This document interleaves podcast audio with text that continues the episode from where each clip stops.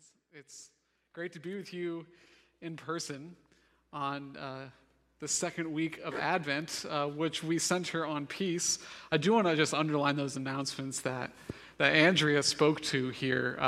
Each one of these events, as she talked about it, you probably noticed, they're going to be a little bit different and distinct from one another. This week is going to be kind of relational. You're going to have the opportunity, even though it's going to be a Zoom of like, hopefully 100 people. Those kind of Zooms are really fun and energizing. I don't know if you've been in many of them, but you can be in this one on Wednesday. It's going to be, we're going to break it down, and it's going to be relational as well through that breakout room format that Zoom has and that all y'all are familiar with without a doubt. And then our Christmas party is just going to be straight up fun. And then, of course, our Christmas Eve service is going to be a service where we'll have bands come in and bringing you worship songs through the Zoom. And we'll have a text, and we'll talk about Jesus and him coming. And I don't know if you've noticed here, we have the Advent candles. We've lit 2 candles here, and it's on Christmas Eve that you wrap up. We have 2 more Sundays for those tall ones, and then you wrap up by lighting the candle in the middle.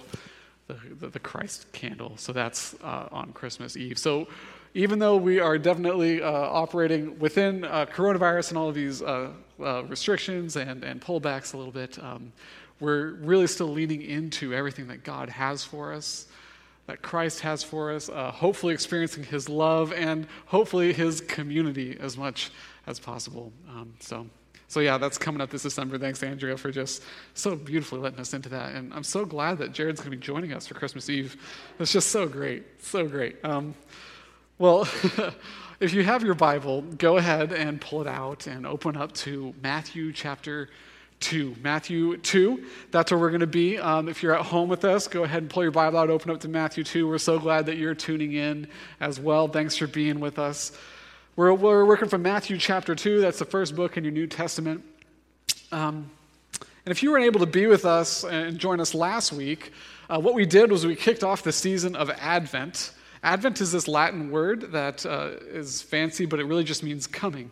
And Advent is the season, the 4 Sundays leading up to Christmas, where the church historically has always leaned into the coming of Christ, the coming of Jesus. And that's kind of twofold. It's his first coming, which last week we talked a little bit about how that kind of first coming has been stretched even to today. The first Advent has been stretched even for today. But then also what happens in this season is we really lean into and look forward to that second coming of Christ, when he will come in full. And all of these things that we talk about, peace, joy, and love, all these things that we talk about, in part, because we can only know about them in part, we actually are going to be able to know about them in full and experience them in full upon Christ's second coming. And so the season of Advent is about looking back at seeing when these things were inaugurated into the world through the person of Christ, and then looking ahead to when they'll be fully realized in our midst. What a glorious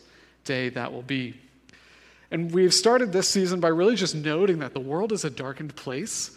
It's that way because of sin and because of the consequences of sin, and the year of 2020 has really felt especially dark for a variety of reasons. I don't need to go down the list for you. But it's really been a year that as we look in the rearview mirror, we can really just use one word to describe it, loss. There's many words that we can use, but one word would be loss. Loss.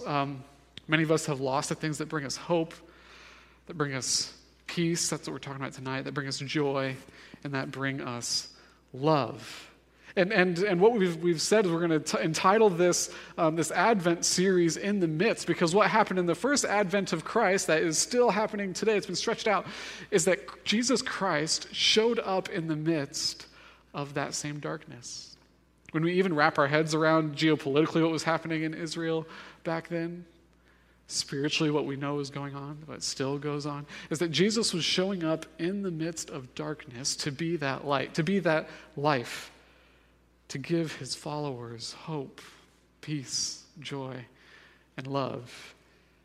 And we just know that throughout 2020 has given us the opportunity to look back and perhaps ask the question and examine those things that we used to hope in, the things that used to bring us joy, peace, and love. And now that they've fallen by the wayside, it's given us the opportunity to ask, well, how could God show up in this? How could God show up in this loss? And so the second week of Advent is all about peace And if you've turned to Matthew 2, you already see it. We've turned over to the story, the historical account of the Magi, or your Bibles might say the wise men. So let's just read that together, okay? It's in Matthew chapter 2. I'll join you there. You're already there. I'm lagging behind. Okay, Matthew chapter 2. And we're going to read the first 18 verses because it's a great narrative. We're going to read it together, okay? It goes like this. After Jesus was born in Bethlehem of Judea in the days of King Herod, wise men from the east arrived in Jerusalem saying, "Where is the one who has been born King of the Jews? For we saw his star at its rising, and we've come to worship him." Then when King Herod heard this, he was deeply disturbed, and all Jerusalem with him. So he assembled all the chief priests and the scribes of the people and asked them where this Christ would be born. "In Bethlehem of Judea," they told him, "because this is what was written by the prophet. And you, Bethlehem, in the land of Judah, are by no means least among the rulers of Judah, because out of you will come a ruler who will shepherd my people Israel." Then Herod secretly summoned the wise men and asked them the exact time the star appeared. He sent them to Bethlehem and said, "Go and search carefully for the child. When you find him, report back to me so that I too can go and worship him." After hearing the king, they went on their way, and there it was, the star they had seen at its rising.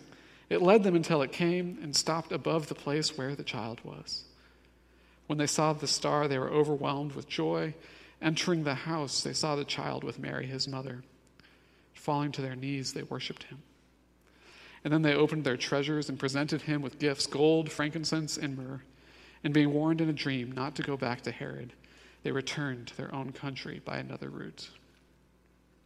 After they were gone, an angel of the Lord appeared to Joseph in a dream, saying, "Get up, take the child and his mother, flee to Egypt, and stay there until I tell you.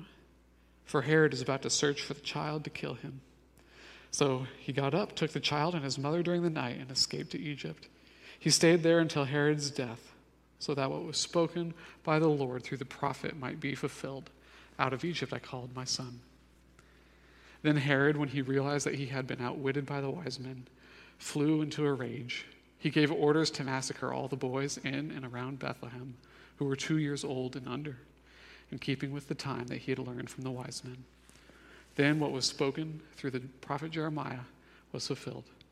"A voice was heard in Ramah, weeping in great mourning, Rachel weeping for her children, and she refused to be consoled, because they are no more." This is the full event. I wanted to read it all the way through to verse 18 and not just stop halfway through, not because I want to dampen your holiday spirits with a story that ends in widespread infanticide, a truly, truly horrific event. What a violent text to talk about the peace of God, the peace of Christ, right? But buried within this passage is the substance of how we can find peace regardless of where we are, regardless of what circumstances are going on in and around us. We read all the way to the end and we see that there's great darkness in the land of Israel. But to talk about peace, Matthew recounts the travel of these mysterious figures. Very mysterious figures. Now, your English translations, it's going to call them wise men, okay? Some parts of church tradition have said they were kings. We have songs to this effect. But these are all substitutions for a Greek word here that makes us very, very uncomfortable. And that word for the wise men is this: magicians.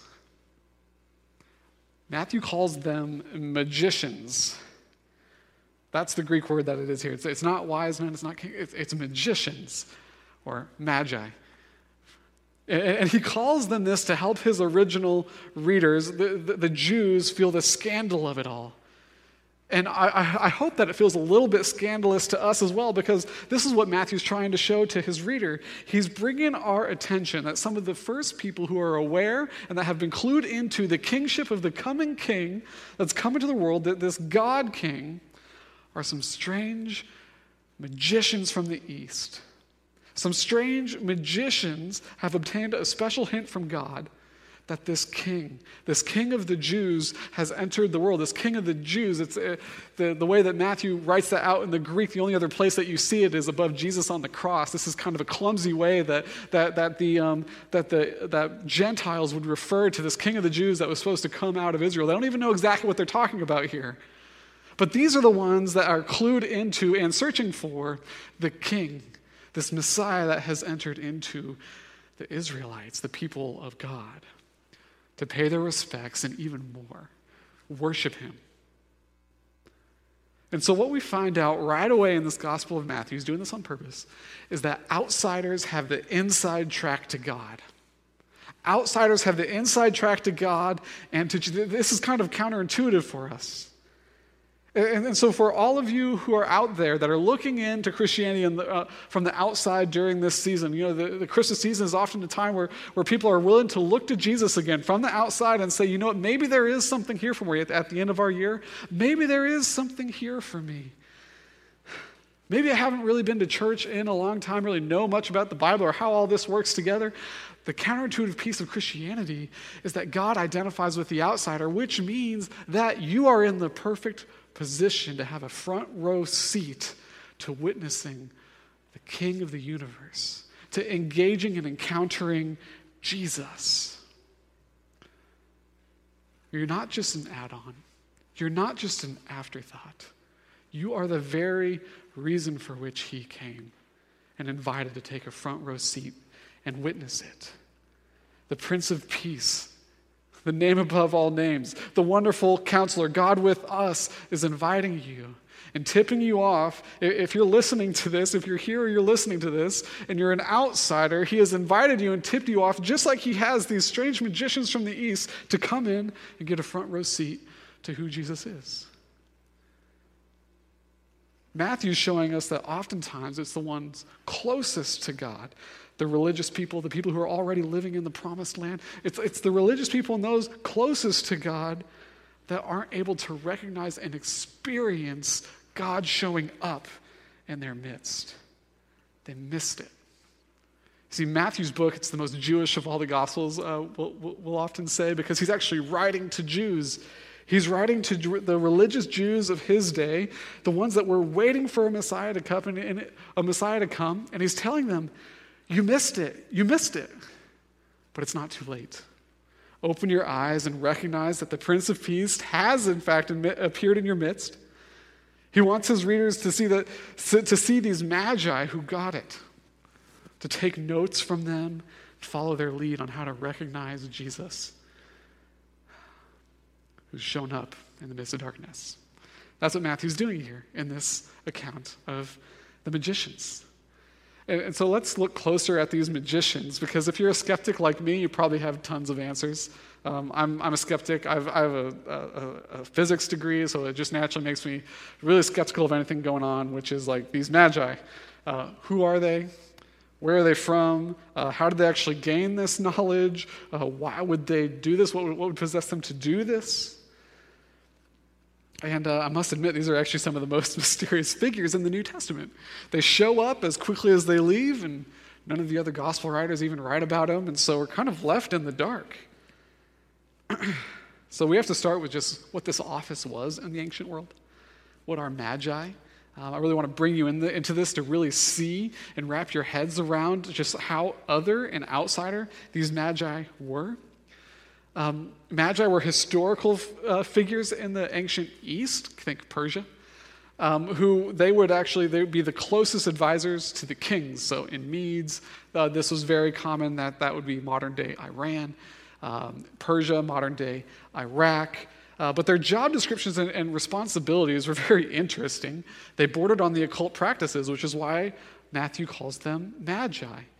You see, the kings of the East fancied themselves as kings, as the kings of the East fancied themselves as gods, which means that when they had a dream, that was of a special significance.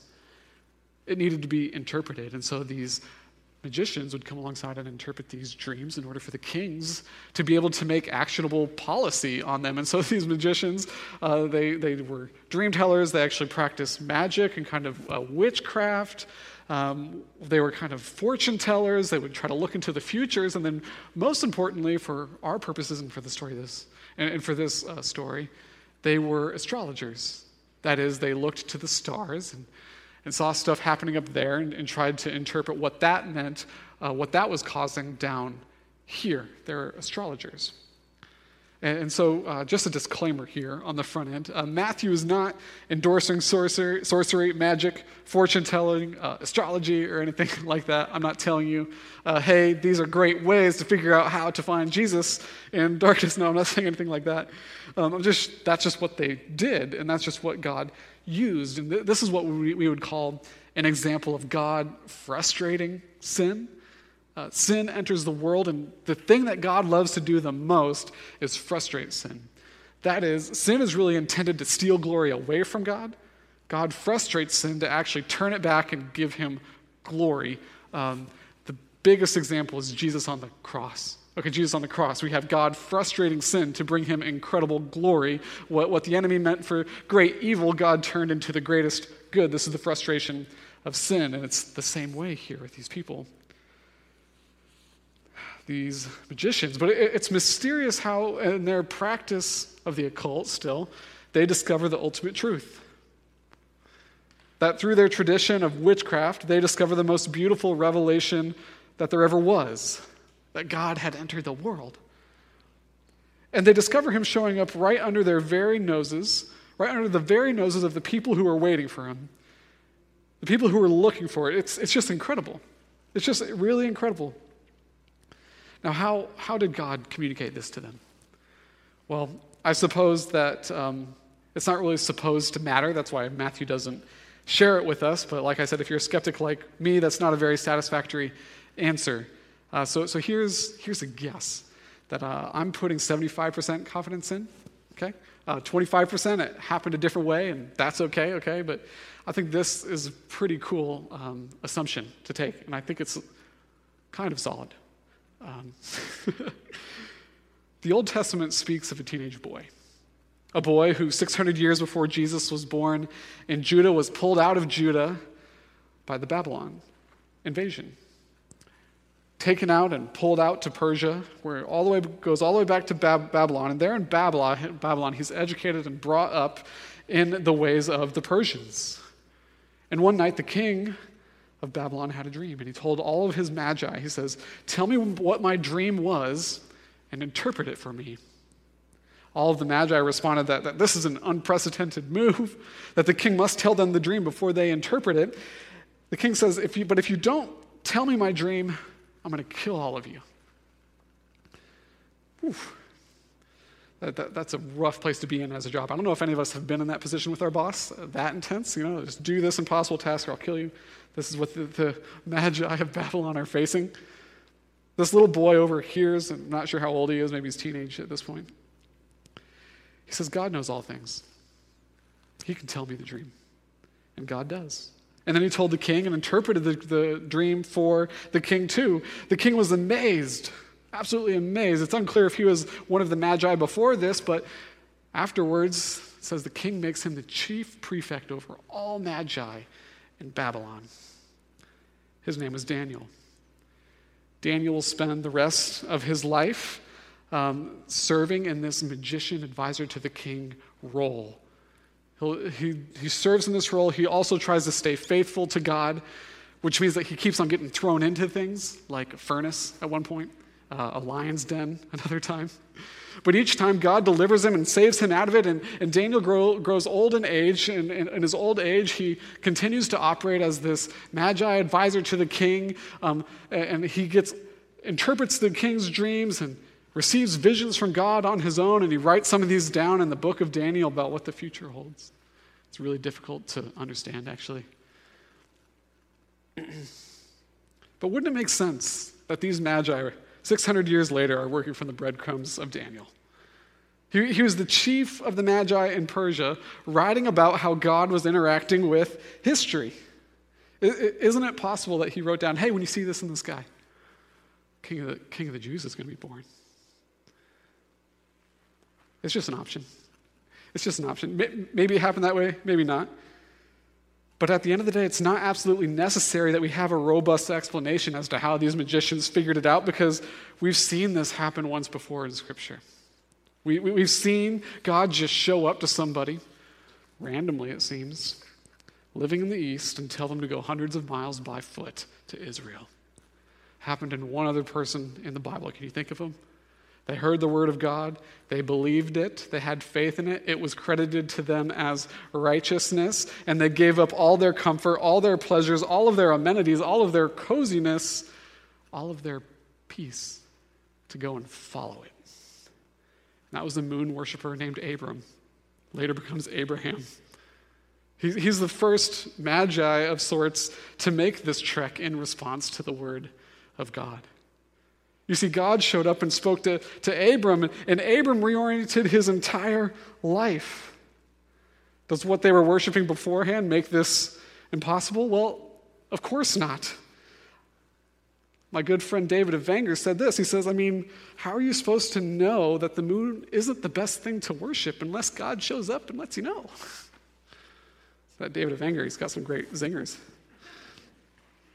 But Abram, like these wise men, and this is the king here, he gave up his present peace to strive for a future peace promised by God. Abraham, like these Magi from the East, he had it made. He had a large family, although no descendants. He had a large family, tons of things, lots of herds.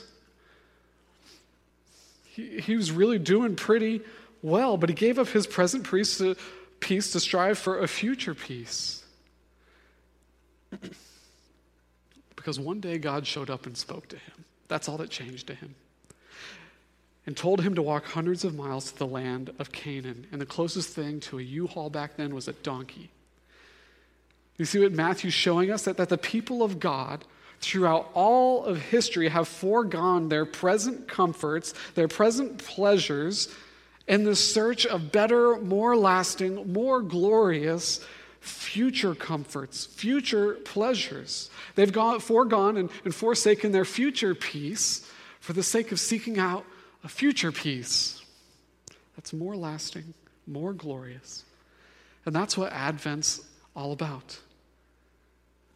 Just the sheer amount of distance that these magicians have covered, that came from the length of their travel combined with the gifts that they present fit for a king. Like poor Joseph and Mary were probably like, whoa, we're living high on the hog now. Like they're a poor couple getting these huge kingly gifts into their house.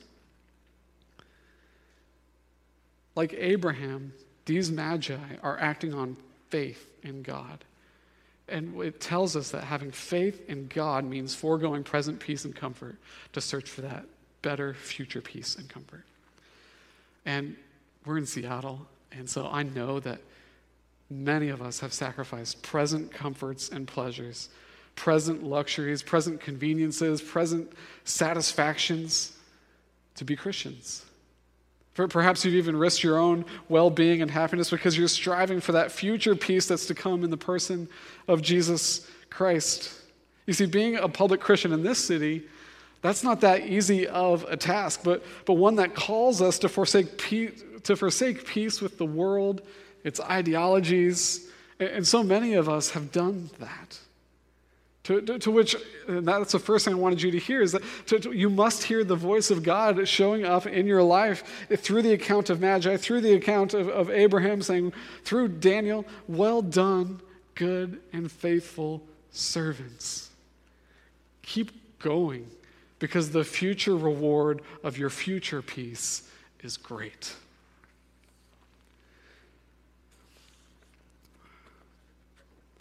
You know, in this world that our experience tells us is in opposition of God, that the Scriptures tell us are in opposition to God, we're actually not going to find true peace here. That's the scrub. And that's not a particularly hopeful thing to say in Advent. When we talk about peace, it is a looking forward to that second coming of Christ. And as we do that, Jesus' blessings of peace do trickle back to us now, but it does not guarantee that we get to experience that in full now. He put it like this. in John chapter 16. I think we have a slide on it. He said this at the Last Supper after telling the disciples a long conversation. This is at the very end of the conversation before he prays for them, just about what living a life following him was going to look like. He says this at the very end. He says, I've said these things to you, that in me you may have peace. In this world you will have tribulation. But take heart, I have overcome the world. I have overcome the world. And so I think a lot of us, the church needs this right now, this great reminder right now, at a time and in a place when it's so clear that being at peace with Jesus means to be at odds with just about everything else. We need to hear Jesus tell us, take heart. Take heart. I've overcome the world. Be courageous. Be courageous. I've overcome the world. Continue to press on. Continue to push past the vapid present comforts, the peace with the world. Continue to push past being presently accepted, being presently praised by people. Continue to pursue that future peace like these magicians. What do you think they would have said in Babylon to these guys who are like, we're going to go find the king of the Jews? They would have been like, you're crazy. That is so ridiculous. They laid aside their present peace and comfort, their acceptance by others with the world for a future peace in the kingdom of God. And it's so important that we continue to press into this as a people, because the result is twofold. The first is Jesus experienced the resurrection. That's the proof of it, meaning he found that future peace. It is promised and it's guaranteed, and the resurrection tells us it's coming. But then he also enabled others to find it as well. You see, when we forsake our present comforts, our present popular reputation, I mean, there's so many synonyms that we could drop in here. When we forsake all of that to look to the future peace, we not only find it, but we help others find it too. They observe, you seem to have found this peace for which I look but cannot find. And then we tell them how they can find it, by sacrificing our present peace, by walking hundreds of miles across the desert, by giving Jesus a shot. And so all of this is present in Matthew's discussion to show us these Magi. And then he actually underlines all of this by way of interaction with Herod. And we're just going to talk about Herod here. I just talked about the Magi a lot. There's so many things in this story. I'd love to talk to you about stars and stuff. Astrophysics, like I said, is where I come from. But hey, you know, that's going to have to wait for another time. It's not the most important thing here. The real most important thing here is this interaction with Herod that takes place. I'll start by bringing you up to speed with this figure Herod. If you've been a student of the narrative of the New Testament, that's the gospel accounts and Acts, you're going to see Herod pop up all the time. And those all stem from this Herod. This Herod is Herod the Great. All the other Herods that we read about in the Bible are his descendants, his sons, grandson, and then even a great-grandson tries to make Paul bribe him to get out of prison in the book of Acts. But this is Herod the Great, kind of the head honcho. And whenever the Herods show up, you know that nothing good's going to happen. In the New Testament. And Rome installed Herod the Great as this governor of sorts over a huge swath of Palestine, about 30 years prior to this account here that we're reading about. And we learn from this text that he was a pretty terrible guy. Here we have the mass infanticide of hundreds, if not thousands, more children. But he ruled a pretty tyrannical rule before that, history tells us.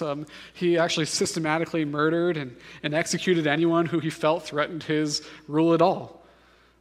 History records several other events similar to this mass infanticide that he perpetuated. And history actually tells us that he actually went crazy right before his death. He had just such paranoia to such extreme event that he would only let his 3 sons and his wife get close to him before he died. And so while this would account for all of the biblical data that we have on him as being a pretty bad guy, it's actually kind of a two-dimensional view of him as a person, because the truth was that he was a political genius, Herod the Great. There's actually a great secular work of history done on Herod the Great that really talks about his political genius and uncovers it in a really cool way. Because how are you able to maintain power if you're such a tyrant? You must have done something for the people to keep them on your side. And what Herod did was he rebuilt the temple for the Jews. He rebuilt the temple for them. He gave them present peace like they had never had before. He rebuilt the temple for them. The most significant and important religious relic that they could have had, he rebuilt it for them. And it won over the Jewish elite, these chief priests, these scribes. And because Herod rebuilt this temple, they gave him free rein to do whatever he wanted to do. They didn't even cry foul when he does this awful thing to children. Now, like most statesmen of the time, he had a lot of different wives, and whenever he would have a son, he would name him Herod, and it was his hope that after he died, he's at the end of his rule here, he's been ruling for 30 years, he's actually going to die here 2 years after this. It was his hope that after he died, his power would transfer to these sons, those three sons that he would elect closest to him. They each got a chunk of it, actually. And so the chief priests and the scribes, they have history of Herod's terrible track record of wanting to eliminate anything that threatens him. But what do they do? There's this rumor circulating in Jerusalem that says the king of the Jews is going to be born. He has been born. It comes up to Herod. He invites them into his chambers and says, what have you heard? The Magi kind of tell them they don't really know who this Herod is likely, but the chief priests and the scribes are there.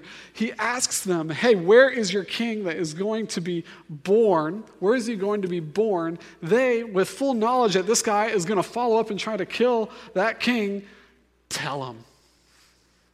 They tell him.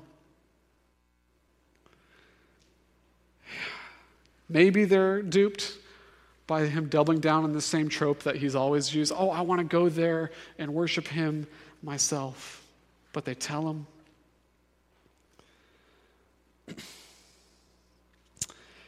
Here we have the first state actor pretending to worship Jesus, but really just seeking to eliminate him.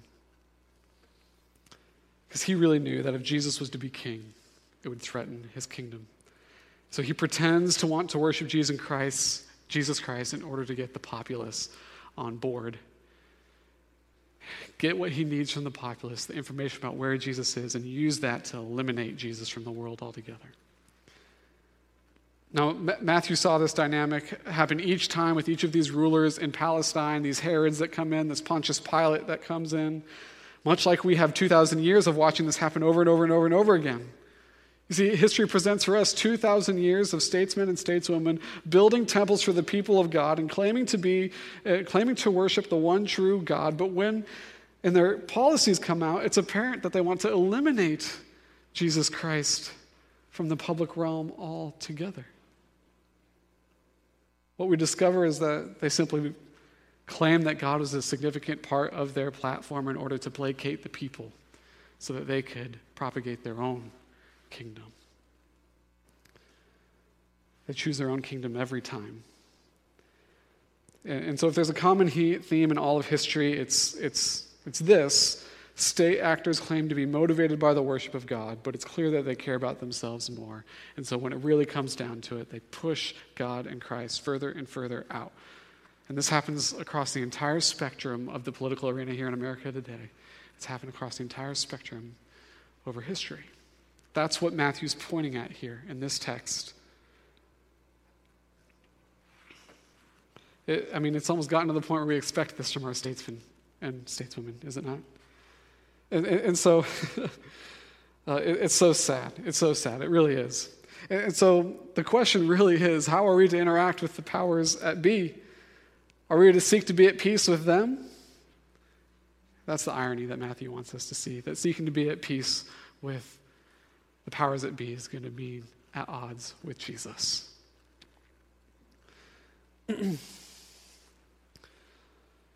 Now, it might be quite the jump to go from Herod to our modern-day democracy. I get that, and I perhaps would have responded perhaps the same way when I was a little bit younger. But the more and more I see, the more and more it's everywhere.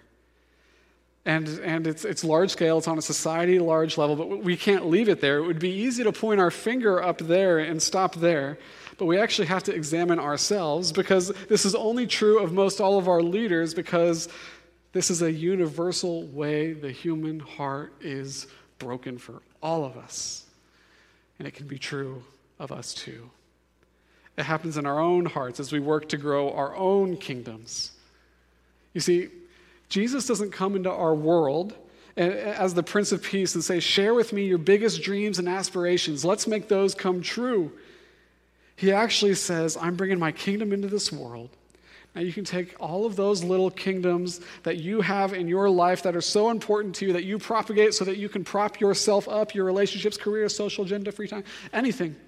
You can take all those little things and continue to tightly hold on to them, or you can hand them over to me, and we can make something beautiful with them together." And here's why it matters. Because creating and clenching our own kingdom endeavors, just like following other leaders and their kingdom endeavors, it comes at a cost. It costs us so much. It ends up costing us everything. Our individual pursuits of whatever kingdom we're trying to build for ourselves will compel us to kill and sacrifice everything else that we have going on in our life that's good in order to get it. If we want that incredible career, we'll sacrifice our family for it. And in order to get that friend group that you always wanted, you're going to have to spend lots of money on great clothes that'll make you look good, perhaps even lean into some drugs a little bit, just to show them how cool you are. And at the end of the day, even when we have triumphs in those personal selfish pursuits, this is what's key, they still leave us wanting. It seems like it's just out of reach still. But Jesus' kingdom is one of peace and rest, who will stop in their hurried and worried pursuits of other kingdoms. Jesus put it like this.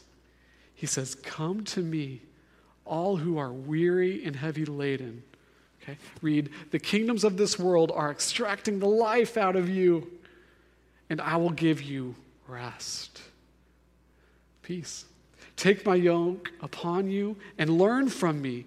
So to be sure, there's still some sacrifice here for a kingdom. What's different?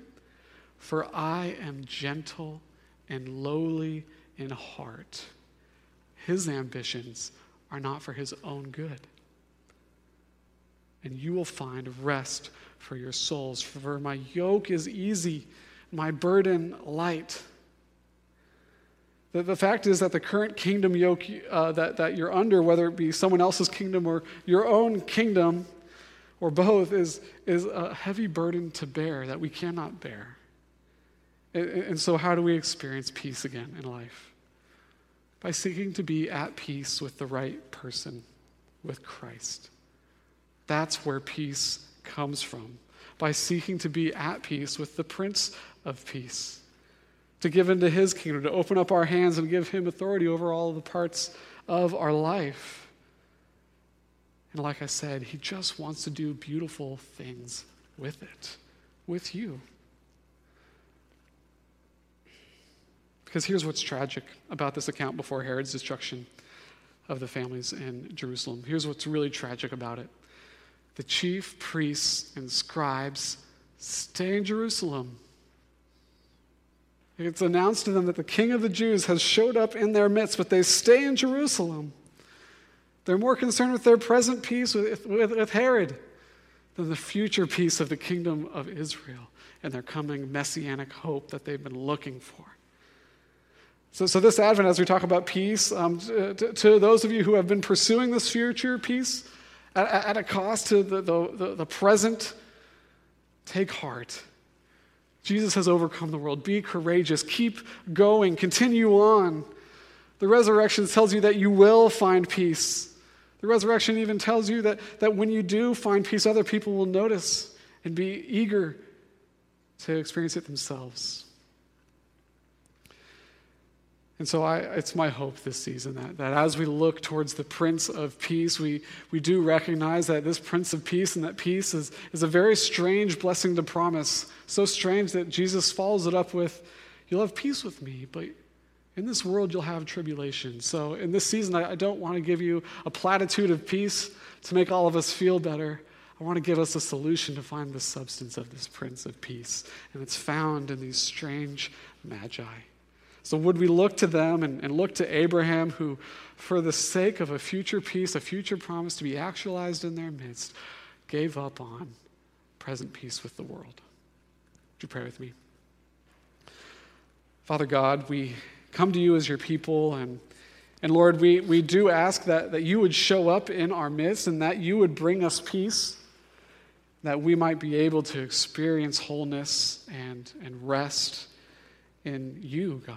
And I just pray that you would come alongside each and every person that's tuning in online, that's here present, that you would comfort us and console us and bring us this peace, God, that you spoke of. And when we don't experience, God, would we hear the voice of your spirit coming alongside of us and encouraging us to say, keep going, keep going. Peace is right around the corner. It's not far off. And would that future promised peace wash back into our present? And we pray this in the name of Jesus, who is our peace, and by your Spirit. Amen.